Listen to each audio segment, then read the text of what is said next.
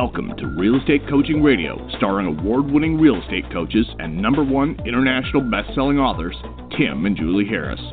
Real Estate Coaching Radio is the nation's number one daily radio show for realtors who demand authentic, real time coaching.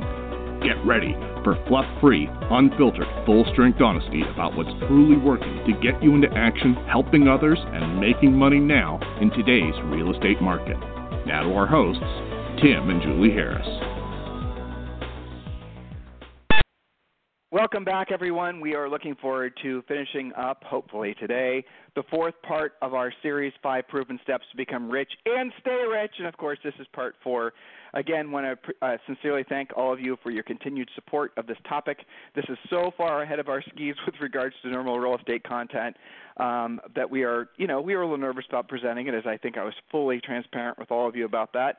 But I'm so happy excited that you guys are finding this information interesting, and I can tell that you're starting to share this podcast on uh, these series because I can see on our analytics. By the way, I would sincerely appreciate it if you would do just that. Please do let other people know about our podcast. The podcast growth is almost exclusively from the fact that you guys are sharing um, links to the podcast. And this is and continues to be the number one listened to daily podcast I know for a fact in the United States, I'm not sure about the world, probably the world, but it's certainly the number one listened to daily podcast for real estate agents in the United States, probably Canada, Australia, England, but who knows? So, look, the bottom line is people are listening because they like what we have to say. I think the marketplace, you guys, us as well, are so sick of the Mickey Mouse that's been sold to agents over the last 15 years that you're looking for the truth. You're looking to get back to the real focus and why you got into real estate in the first place. You need to go back and listen to the first three shows we did on this topic. And also, at any time, you can go back and listen to any of our previous podcasts. They're certainly available on iTunes, Google Play, Stitcher, um, and you can also go over to our main website, timandjulieharris.com, and you can listen to the podcast replays there as well. I know a lot of you guys listen to us off Facebook and you listen to us off the Twitter links and all that good stuff too. But absolutely positively help us expand um, the audience and help us to help all the other agents out there get their heads screwed on straight about what it really does take to be successful long term in this real estate business. Because unfortunately, you know the information that's been disseminated over the last pl- uh, 10 years plus out there has mostly resulted in a lot of agents failing out of the business which is very unfortunate. So guys we're going to focus on and we're getting into the weeds of the topic that we've been sharing with all of you which is the five proven steps to become rich and stay rich. You're definitely going to want to listen to the first three shows that we did. Today's show is going to be all about taking notes and so i have to put a little disclaimer out there. Oh before i do. Hey julie welcome to the podcast. Mm-hmm. thank you it's going to be a fun show. Now we're really going to drill down. Yeah, we are. We are. This is the fun part. This is the part, guys. The where we're going now with this information is where it was the hardest for Julie and I to do this research. This is the culmination, essentially, and it's this information is about as drilled down as I care to do it on a podcast because Julie, Julie and I are not financial planners. We're not attorneys. We're not tax advisors. Yeah, right. It, that's right. And you can reference back to our main our book, which is Harris Rules, Rules, which um, continues to be a bestseller. It's on Amazon. It's available in Barnes and Noble. It's a evergreen, year-round, perfect gift to give to somebody. Also, a perfect gift to give to yourself. The uh, over 300 five star reviews. I think the book has really proven to be uh, something that agents, again, like this podcast, they go hand in hand, really do complement each other. So please go and purchase the book. It's available on Amazon. Uh, they have dynamic pricing, but last time I looked, they were trying to sell me our book for $11. Sometimes I know people are paying 20. Other times I know they're p- paying uh, eight. It's also available on Kindle. I noticed that the publisher made it available on Kindle as well. So make sure you uh, get your uh, Harris Rules book. Harris Rules is about the most comprehensive A to Z business plan, or essentially, Julie, how would you even describe it? It's impossible to describe. It's basically a comprehensive way for you to approach the real estate business, and really any business, by the way, with the with the mindset of well, obviously being of service yeah. to other people and making profit. Go ahead, Jules. It's it's what it says: a real estate agent's practical, no BS, step by step guide to becoming rich and free. So how I uh, put it together as I was assembling these chapters was really trying to put all the concepts that we have in well it's impossible to be all of them but most of the core key concepts that we have in coaching that we talk about on the podcast that we post about on our website and marry them all together in a logical step by step way that they're interconnected and that these guys get it. Because if you just take one little piece out but you don't implement the rest, it makes a lot less sense. So it's kind of the coming together of all of this. That's what it is. I'm writing a note to myself. I just actually had a great idea. Um, as far as the book goes, no. Well, I thought we should send. Uh, we we have signed quite a few of these books for you guys. I'm thinking that Julie and I we're going to use those uh, books, hand signed books, and send them to our private coaching clients with little notes inside for Christmas presents and holiday presents and birthday mm-hmm. presents. Yeah, yeah. There you go. Anyway, so that's what I was writing down when uh, Julie called me back to action. So the topic is the wealth building core uh, spokes, and this is part four. So write these things down.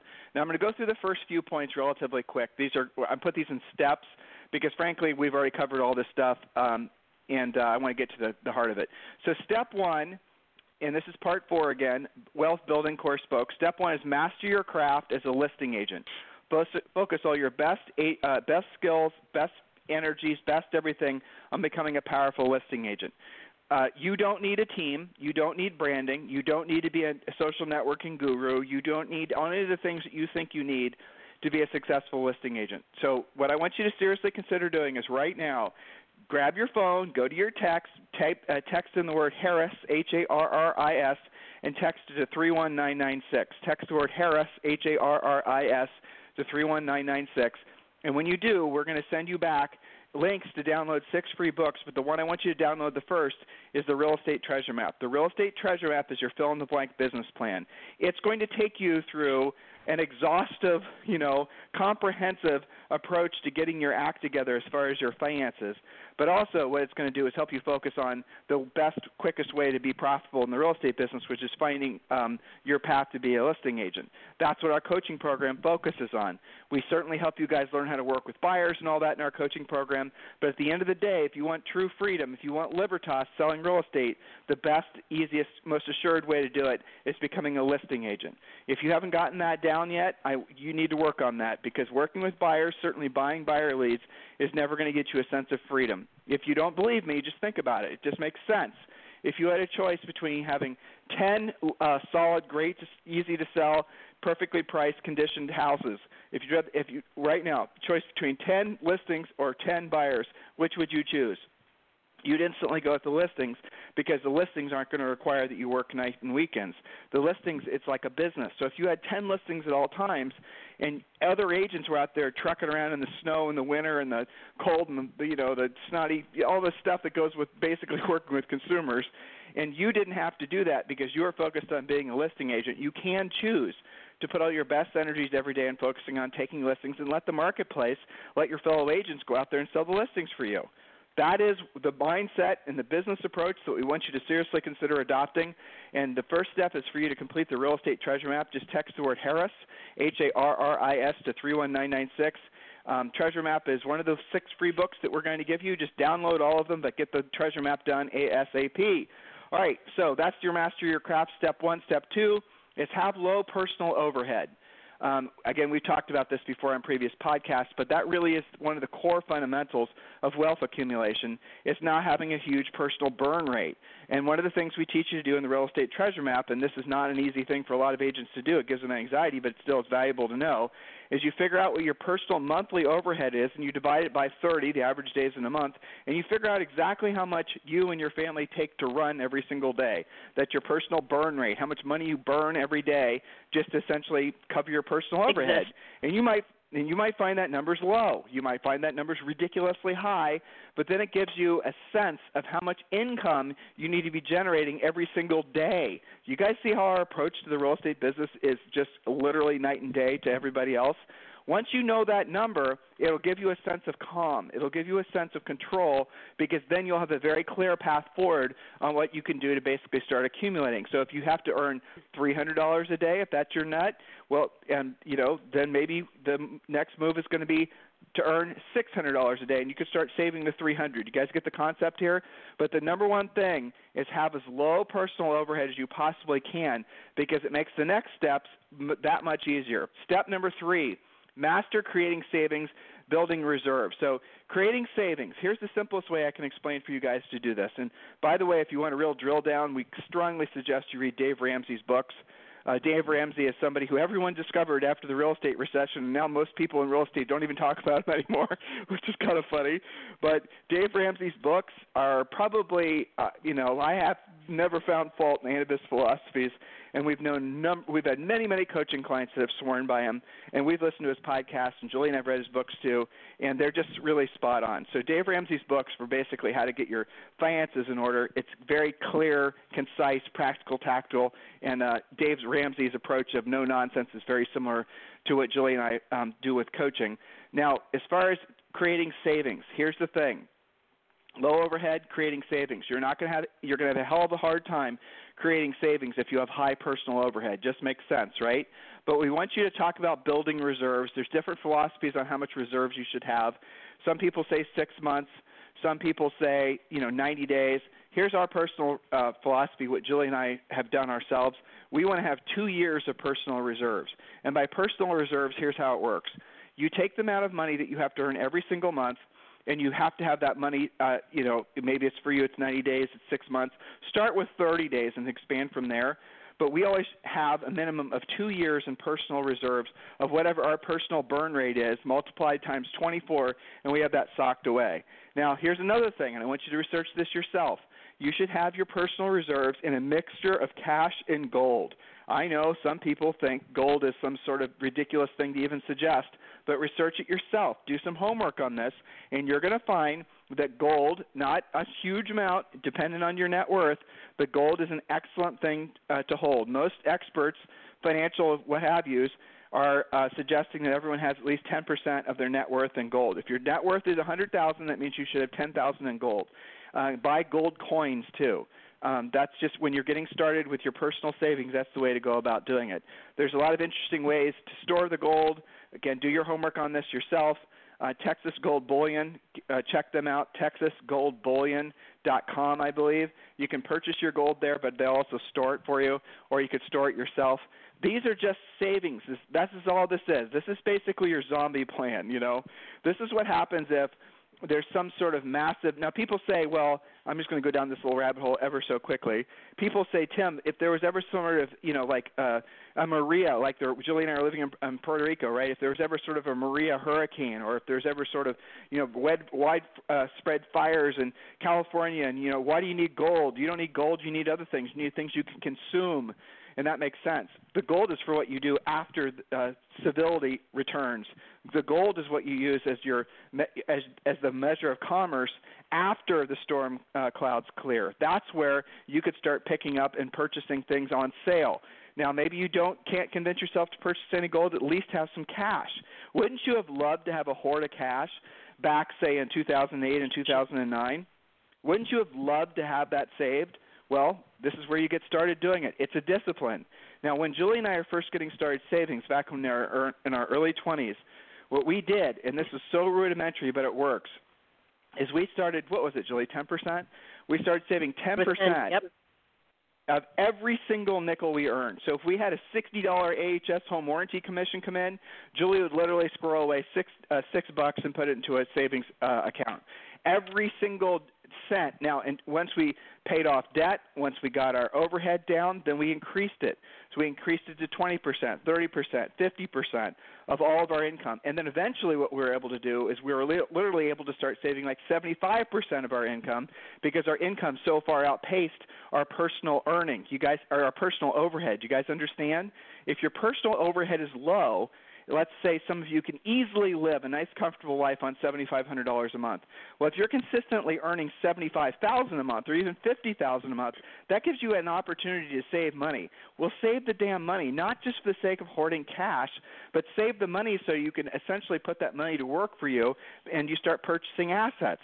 Again, you're going to have to do your own homework on this, but we're going to give you some suggestions on the types of assets you should be acquiring here in a second. I know I'm going kind of quick, Hopefully, you guys will take some notes and you'll go back and listen to this. Okay, now we're going to talk about step four. And again, I'm going to get into some specific things that maybe you guys should consider buying as far as assets in a second. But step four is where things get interesting, and this is where you're going to have to start doing a lot of research yourself. Julie and I are big believers in hedges, or like maybe the simpler way of saying it is buying insurance policies, and I don't mean it literally. So, for example, you can purchase a 529 college savings plan uh, for a kid. And here's the interesting thing about some college savings plans. A couple things you guys should know. First of all, most college saving plans do not require you be a resident of the particular state that's sponsoring it. And last time I checked, which Grand was probably about two years ago, one of the best 529s available was out of Utah, but you did not have to be a Utah resident uh, to do it. Julie and I have Zoe's uh, 529 uh, out of Texas. You can have five. And no, look, we're living in Puerto Rico now, but it doesn't matter. So you can put your 520 set your 529s up, and the 529 programs are fantastic. And here's the way the one worked that uh, we uh, did for Zoe. Basically, we picked it, they it, it's it's a tiered structure, but the gist of it is is you spend essentially, let's say for example, Zoe wanted to go to Ohio State University, where Julie and I went, and let's say it costs twenty thousand dollars a year. I don't know how the Ohio 529s work. I'm just trying to give you guys an example.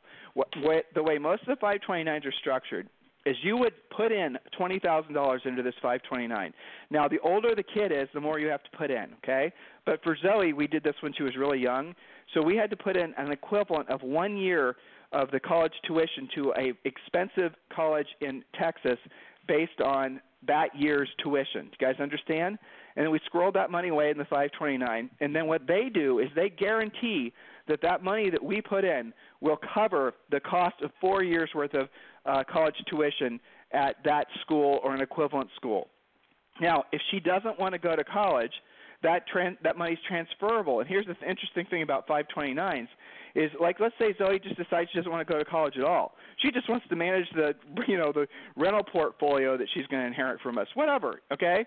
So the 529 money, we can use it and maybe Julie and I want to go take it, you know, a 6 month sabbatical in Italy and uh, you know, Julie's going to take uh, flute lessons and you know, wherever and I'm going to, you know, go learn how to race Formula 1 cars in Monaco all under the guise of using the 529 money. You guys get the point?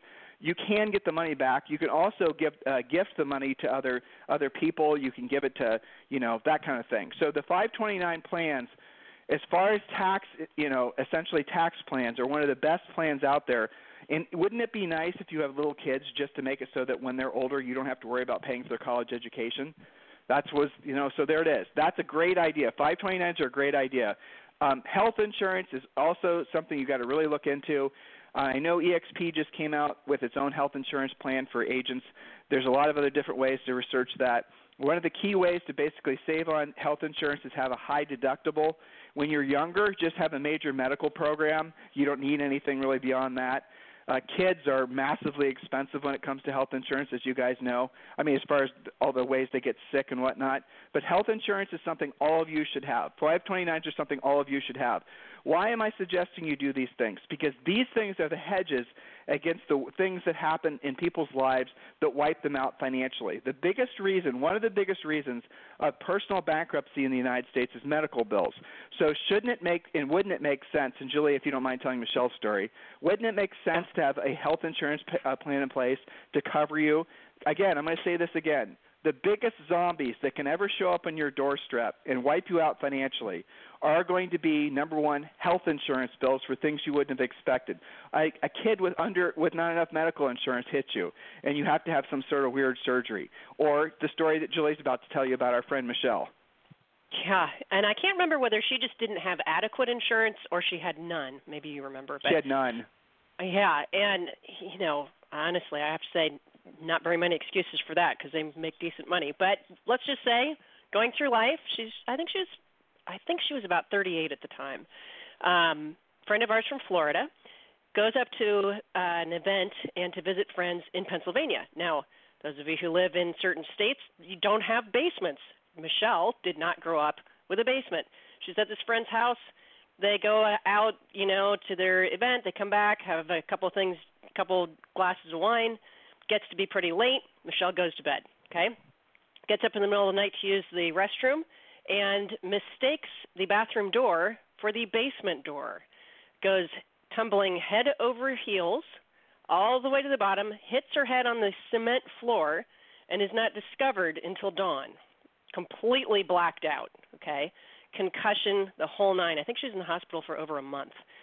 She told me that she owes over 300,000 in medical bills and she doesn't believe she'll ever get it paid off because you know there's things like fees and interest and all of this kind of thing That was an accident.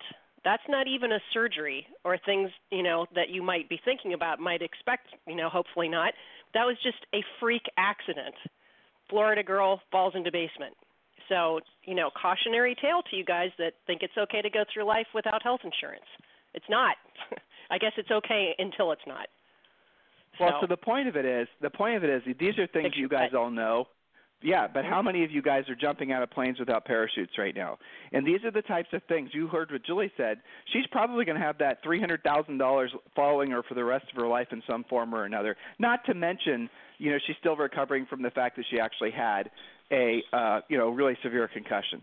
So these are the things you guys have to be keeping in mind when you're considering basically creating your life's hedges. And another hedge, depending on where you are in the country, you do want to have some kind of water and food reserves. You do want to have those types of things in place so that you are basically you know you have hedges against the things that might happen. These things will make you sleep better. When you're having an anxiety-filled day, when people are jerky, when you have deals fall apart, and you have your you know as I am fond of saying steaks in the freezer, which is your savings already in place.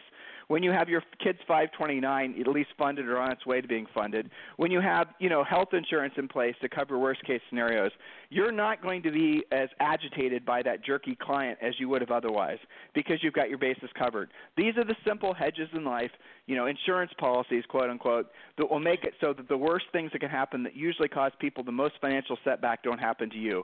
Because all it takes is one little bad thing happening and there goes all the savings that you've been trying to set aside.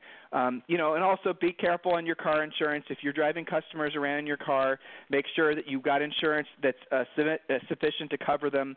Um, if you're a broker, I know errors and omissions insurance is getting really expensive.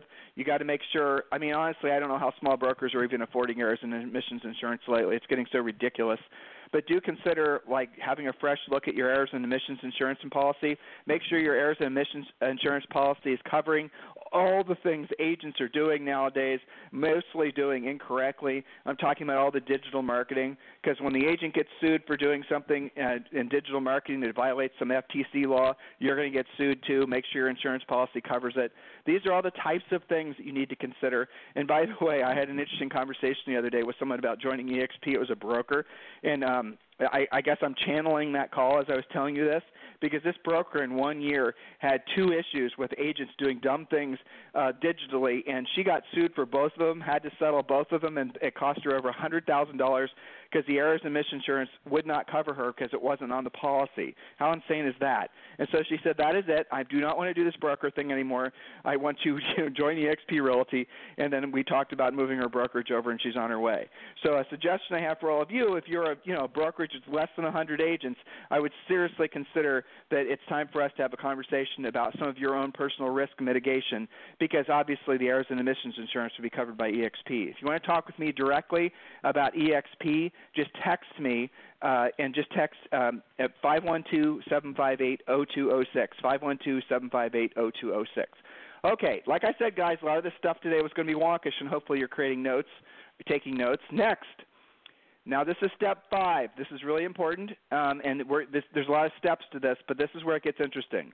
Your goal, in order to be rich, is to have create non-transactional dependent cash flow, and your goal is to create seven ways to cover your personal overhead. This is I'm making it very clear for you guys.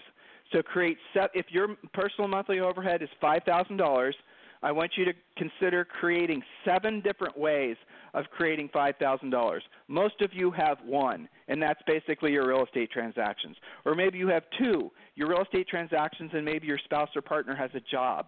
Or maybe you have a job and you're doing real estate. You guys get my point? You want to have seven. Seven is a big number to accumulate and to create because you do then have to figure out, and remember I said it cannot be transactionally based. Why?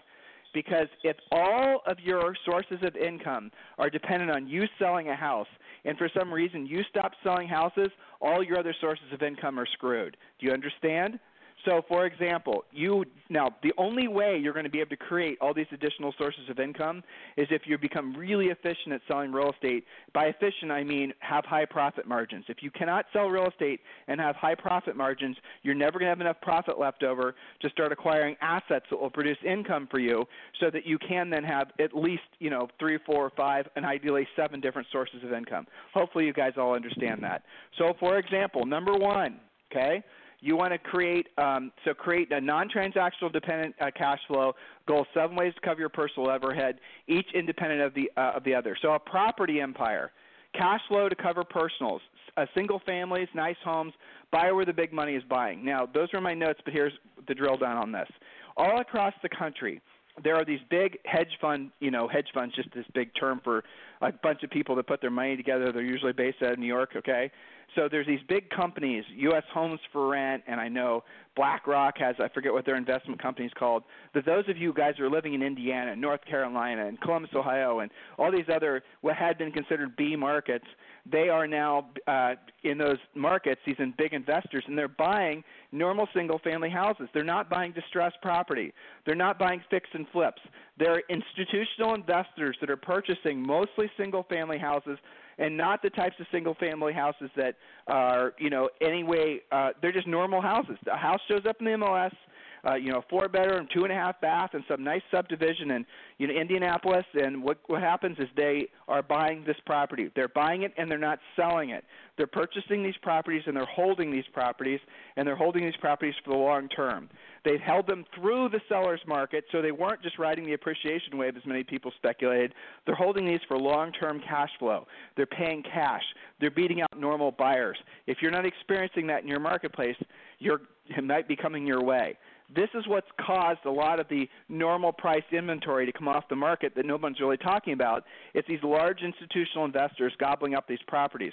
Now, when Julie and I have an appetite to add more rentals to our portfolio, which we're not doing now because we think think things are a little pricey, but what we have done in the past is we have gone to these big institutional investors' websites, their consumer facing websites where they list all their properties for rent, and we have looked to see where they're buying not necessarily where they bought, but where they're buying. Because what happens is these guys are like they they spread like locusts. So when one of them starts purchasing in a particular area, the, there's other the, the other two big ones will start purchasing, and then all these little smaller ones will start purchasing too, and then the prices rocket up. Again, go, talk to our friends in Indianapolis, Indiana, North Carolina, and these other markets. They'll tell you exactly what I'm telling you. And my coaching clients, I personal coaching clients that uh, essentially they're they aren't intentionally trying to sell these houses to in, institutional investors. It's just the institutional investors are purchasing these houses all cash, you know, short, quick closes, usually paying full retail, not trying to haggle out little stupid things. They're just buying houses for the sake of long-term buy and holds, right? So what we look for when we're buying is we look for where those guys are buying, and that's what we buy because we know, first of all, that they have must have done the heck of a lot of research to know that that's a stable market. Otherwise, they wouldn't be purchasing houses there. But we also know that they're not going to be selling the houses, so there's not going to be a big, in, or you know, out, there're not going to be a bunch of listings coming for sale, drive prices down. And the other thing is, and this is not a, an assured, you know, return, but chances are those markets are going to appreciate in those particular price points because there's a lack of inventory and because there's this steady stream of institutional buyers that are keeping the houses selling. You guys following me on all this? And that formula has worked for us when we really started buying a lot of houses. Really, Julie and I started buying houses as many as we could, uh, starting in um, 2008. That's when we started purchasing. Um, so you guys, that's and that has and our personal goal when we started buying originally was we bought our first house when we were 22 and 23 our original goal was to purchase enough properties, have them paid off, so we could cover our own personal overhead. We accomplished that goal in excess by the time we were in our late 30s, early 40s. Um, but that was something that took a long time to do, and a lot of it came from the last, like since I said 2007, 2008, being able to purchase things on sale. That market is coming back, guys. We've been telling you on this podcast, and I know you're not hearing this anywhere else, the house prices are depreciating around the country.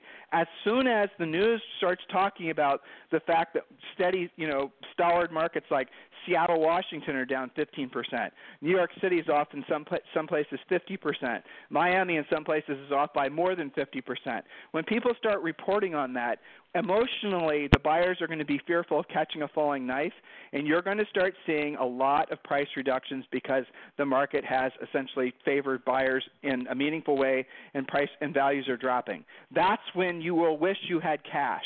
And I'll caution you against thinking that it's going to be easy for you to borrow uh, to buy those houses because what happens is when the market starts to drop, the banks start to pull in their credit lines. So if you have a credit line, this is another, I should have mentioned this before if you have a credit line in your mind, that's your savings account. And you say you have a hundred thousand dollar credit line against your house, and you have it with Bank of America, all safe and sound. You have you've only borrowed five thousand against it to you know buy a new refrigerator or whatever. Well, guess what? As soon as the market changes, what happens is the banks unilaterally will reduce your credit line to the amount of money you have borrowed, and they will not increase it. So your total credit line will be five thousand dollars and that will be that. And you won't be able to say anything about it. It's written into your credit line that they can reduce it or cut it off at any point. They could cancel your credit line. This is the reason that Julie and I said you should have cash and you should have uh, money equivalent, which you know gold is money. Those are the things we suggest you have as your own personal reserves, and you build up from there because and again have low personal overhead because if you have low personal overhead and you have some lean months it's not difficult it, you know to cover your personal overhead we had a lot of coaching clients that went from being top producers in their marketplace, you know, some of these guys selling 100, 200 houses a year, then for various reasons their market collapsed their personal uh, economy collapsed and they started doing BPOs. They started personally doing BPOs and picking up listings where they could to rebuild themselves. Well, guess what they did? They had personal low overhead, and they were able to do enough sixty, seventy-five, ninety-dollar BPOs, you know, hundred-dollar BPOs every single day, every single month to cover their personal overhead. Drill down on what I said a second ago. They knew what their personal overhead was, say three hundred dollars a day, and they knew that if they did, say, for example, five BPOs a day, they would more than cover their personal overhead. So that was the first thing they did every day, and then they focused on taking listings. Is that a prescription for long-term success? No because you're, it's too much. You know, you don't get enough return on your investment of time. But in when times are lean, you're going to wish you would have followed that advice. You guys understand what I'm saying?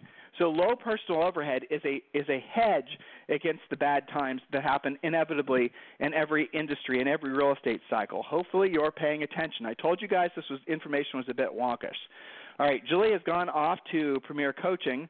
So tomorrow we're going to talk more about. Um, we're going to pick up where we left off, and we're going to talk tomorrow about dividend-paying securities. I'm going to talk to you guys about compounding interest. I'm going to talk to you guys about um, all that good stuff. I'm going to talk to you about how, as you build one of your spokes, for example, you build your rental portfolio, you have your real estate business humming along. And then what I want you to do is don't spend the money that's coming off the rental portfolio. Let's say you've got enough positive cash flow to meet and exceed your cash flow needs for your on your personal side, your rentals are paying you enough per month that that has become a viable income sp- uh, replacement spoke for you. It's a, a, it's a viable spoke. So literally, that has become a way for you to cover all your personal overhead. Well, what do you do with the cash flow? I want you to consider investing that money into hedge funds, and we're going to talk about I'm not hedge funds, index funds. I'm going to talk about that tomorrow. There's certain types of index funds where you can invest in where they'll pay you dividends, and then you roll those dividends. So the dividends or the profit you have from the rentals, you can roll into buying um, index funds and with the dividends or the profit that comes from the index funds some of them produce literally you know monthly and quarterly paychecks for you you then roll that money into buying more securities. And this is how you one thing feeds the other feeds the other feeds the other but it's all dependent on you running a profitable real estate business. Are you guys understanding what i'm saying here? You guys getting what i'm putting down? Do you see how this is a different conversation that we have with you? Um, and this is the very conversation frankly when i'm sharing with all of you guys today is what I wish I would have known and Julie and I would have known when we got married basically 30 years ago. This is what we had been searching for. We had to talk to so many gurus, hire so many accountants, go to so many conferences, listen to so much bullshit because most of these people who are out there did not know what the hell they were talking about because they themselves had never accumulated millions of dollars. Finding somebody who's accumulated millions of dollars in assets where they haven't just done it because their company was an IPO, where they haven't just done it because, you know, auntie left them a bunch of money or they're, you know, born on third base. You know, guys understanding what I'm saying? finding people that had bootstrapped their way to being multimillionaires was impossible, especially in Columbus, Ohio. We had no mentors. We had to go way outside of our comfort zone, and we had to really drill down and be very, very precise about who we listened to for financial advice. And it took us, unfortunately, probably 20 years. We knew the rental path, that was pretty easy to follow. We knew the selling real estate path, that was pretty easy to follow. But all the other things I'm going to start sharing with you guys tomorrow, those are the hard fought lessons and the hard learned lessons that I want you guys all to pay attention to so you can have this information so you can shorten your learning curve and take advantage of everything that we've learned the hard way. And um, so it's not just about earning it, it's not even just about saving it. The next uh, podcast is going to be how to keep it. Remember, I promised you that? So the keep it part is the hard part, and that's what we're going to be sharing with you tomorrow. Hopefully, this is resonating with you guys. We like this content because, like I said, this is the content we wish we would have known when we got into real estate. So it looks like we're going to have a part five of this series. if you need me for anything, guys, if you want to talk about EXP Realty, now's the time. Um, and EXP Realty, by the way, is probably one of the best sources of passive income through the revenue share program. I know a lot of you guys are EXP Realty curious. You've done your research, you've watched some videos, you've got, you know, you started to go down the rabbit hole of being, you know, EXP curious, as I'm fond of saying. If you want to talk with me about that directly, I'll share with you what others' personal experiences have been, and you, we can work together to decide whether it's a fit for you. Just text me directly, 512-758-0206. In the meantime, you guys have a fantastic day. I'll talk to you on the show tomorrow. This program has been a presentation by Tim and Julie Harris, Real Estate Coaching. For more information on our real estate coaching and training programs, visit our website at timandjulieharris.com. Remember to tune in weekdays at noon for upcoming shows. And until next time, thank you for listening to Real Estate Coaching Radio with Tim and Julie Harris.